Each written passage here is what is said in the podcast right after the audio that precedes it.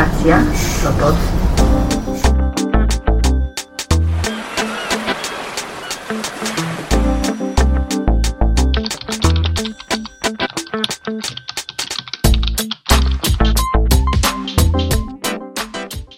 Apokalipsa psa wydana w zeszłym roku przez łódzki oddział Stowarzyszenia Pisarzy Polskich i Instytut Literatury to jedna z tych książek, która w mojej torbie kilkakroć przemierzyła trasę pomiędzy Sopotem i Gdynią. Od razu muszę tutaj uprzedzić ewentualnych ciekawskich, że nie jest to książka o psie, ale jest to książka o apokalipsie.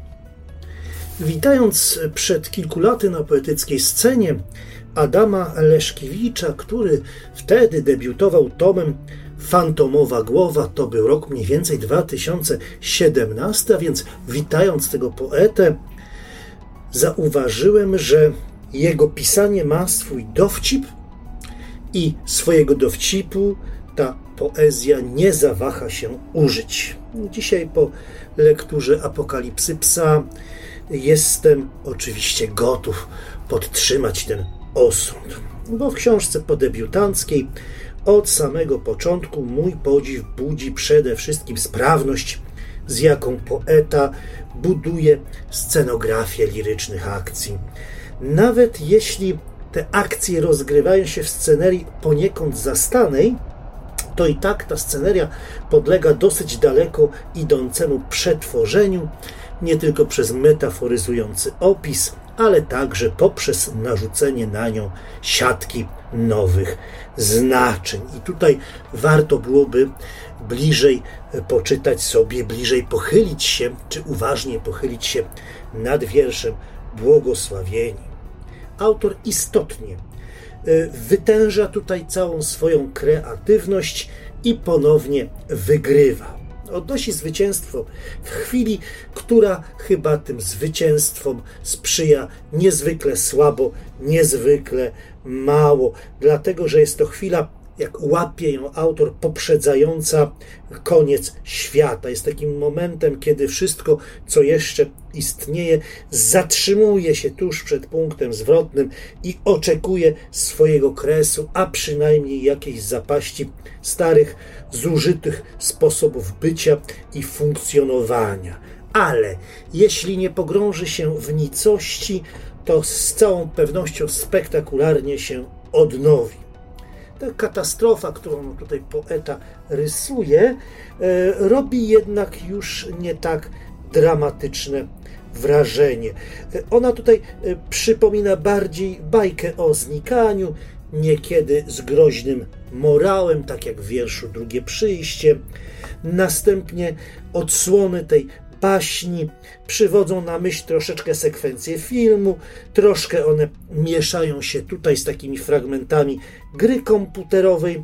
Zresztą podmiot, człowiek czasów ostatecznych, okazuje się jednostką w dużym stopniu zgamifikowaną. Zresztą nie tylko w sensie wirtualnym, bo tak samo nim grają, rekonstruując czy dekonstruując jego świadomość, sentymentalne albo regresywne wspomnienia dzieciństwa. Stąd też zachowania ekscentryczne czy ryzykowne, na przykład takie, jakie obserwujemy, czy z jakimi mamy do czynienia w wierszu La Belle Époque, Relaxing Times, można uważać za manifestację sprzeciwu kogoś, kto nie chce się zgodzić na to, żeby zewnętrzne okoliczności formatowały go do wymiaru takiej komiksowej figurki czy postaci z RPG. Na takie zjawisko przystać nie chce. Kiedy musi, no to już godzi się z najwyższym trudem. Mocno także doświadcza faktu, że dokonująca się wokoło apokalipsa poraża świat z kretesem na wskroś, chociaż ta rzeczywistość kroczy ku zagładzie po trochu, z takimi krótkimi występ przystankami, trzeba by powiedzieć. E, obrała ten kierunek na długo przedtem, zanim dojrzewa ciało, e, którym co dopiero oblókł się szkielet, czy jak sam mówi poeta, szkieletor świata. Wiem, to jest bardzo śmiała przenośnia, ale chyba w duchu Leszkiewiczowych wierszy. Skoro zaś o duchu, a właściwie o duchach mowa, to tutaj zwróciłbym Waszą uwagę na cykl 15 tekstów quasi sonetowych. One są zebrane pod jednym tytułem Mara. Z jednej strony ten cykl stanowi przykład warsztatowej zręczności autora, dlatego że mamy tutaj brawurowo zrealizowany model wieńca sonetów. Z drugiej strony otwiera imaginację czytelnika na fantomatyczną czy też fantazmatyczną naturę świata świata, który został tutaj utkany z przygodnych wrażeń, z domysłów, z zalążkowych przekonań, z cytatów, słowem ze składników tak zróżnicowanych, że trzeba wielkiej przemyślności, żeby je dopasować do siebie i stworzyć mniej więcej komunikatywny scenariusz czy skrypt bytu. Może w ogóle te elementy spaja tylko zewnętrzna forma u Leszkiewicza, ona jest wyjątkowo pojemna. Takiej marności, lichoty apokaliptycznego czasu i jego rzeczy jest zresztą poeta doskonale świadomy. Zauważa tutaj na przykład, i to jest cytat, dni, dni, jak wadliwy kalendarz adwentowy, gdzie zaledwie co drugie okienko zawiera czekoladkę, a pozostałe plastikowy kształt tego, co miało być obecne, skarpetki, ciuchci, gwiazdki, wszelkich dóbr, którym błogosławić miała cierpliwość, a które pozostawia brak smaku. Co jest ciekawe, że te słowa wkłada w usta postaci chyba nieprzypadkowej, bo ta postać nosi nazwisko Rilke i zaraz można się domyśleć, że tak, to ten Rilke, e, Rainer, Maria, a on tutaj u Leszkiewicza e, wygłasza w oczekiwaniu na swojego hot doga w żabce długi, elegijny monolog. Zresztą nie on jeden bo przedtem wrażeniami z meczu, z meczu futbolowego dzieli się Macbeth, przedtem król Lear y, popisuje się serdeczną, dosłownie serdeczną tyradą.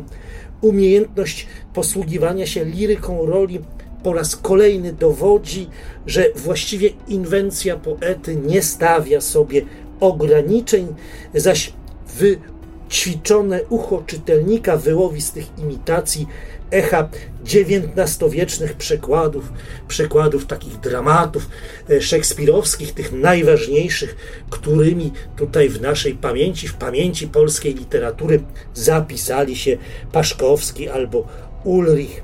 Zresztą e, Leszkiewicz z taką wielką swobodą porusza się pomiędzy tekstami kultury i pop kultury, e, natomiast jego muzyczny gust prezentuje się raczej klasycznie Tutaj zostali przywołani Brahms, Mahler, Vivaldi, no i Bach, Jan Sebastian Bach z jego naprawdę mistrzowską kantatą Wachet auf, Ruft uns die Stimme. Tutaj został przywołany finał w ogóle tej kantaty. Oczywiście poeta lubuje się tutaj w literackich cytatach, w parafrazach. Te wyimki biblijne e, trawestuje albo po prostu przywołuje i one wydają się tutaj jakimiś takimi wehikułami poetyckiego światopoglądu. Tutaj taką paralelę te, tych, tych wyimków tworzą na przykład inne przytoczenia, przytoczenia literackie. Tutaj jest tych przytoczeń taka, taka duża obfitość. Szczęśliwie poeta jeszcze objaśnił je w końcowej nocie. Poszliśmy tak daleko i trzeba się teraz zapytać, gdzie jest tytułowy pies. No, jest ten pies, ale potraktowany pretekstowo, zdawkowo, bez zbędnych ceremonii i zresztą szybko pogrzebany na zadane przy okazji debiutu pytanie o sens użycia niedokładnych, takich uszczerbionych rymów poeta mi jeszcze nie odpowiedział, ale się tym specjalnie nie przejmuje, bo będzie powód, aby sięgnąć po kolejny tomik. Następna stacja Gdynia Wzgórze Świętego Maksymiliana. Moja kolejka powoli zbliża się do celu. Więc dziękując wszystkim za wysłuchanie tego odcinka, pozdrawiam wszystkich tych, którzy w przedwiosenny poniedziałek, pełen roztopów, muszą iść czy jechać do pracy. Z kolejki pomiędzy Sopotem a Gdynią wszystkich swoich słuchaczy pozdrawia Piotr Wiktor Lorkowski.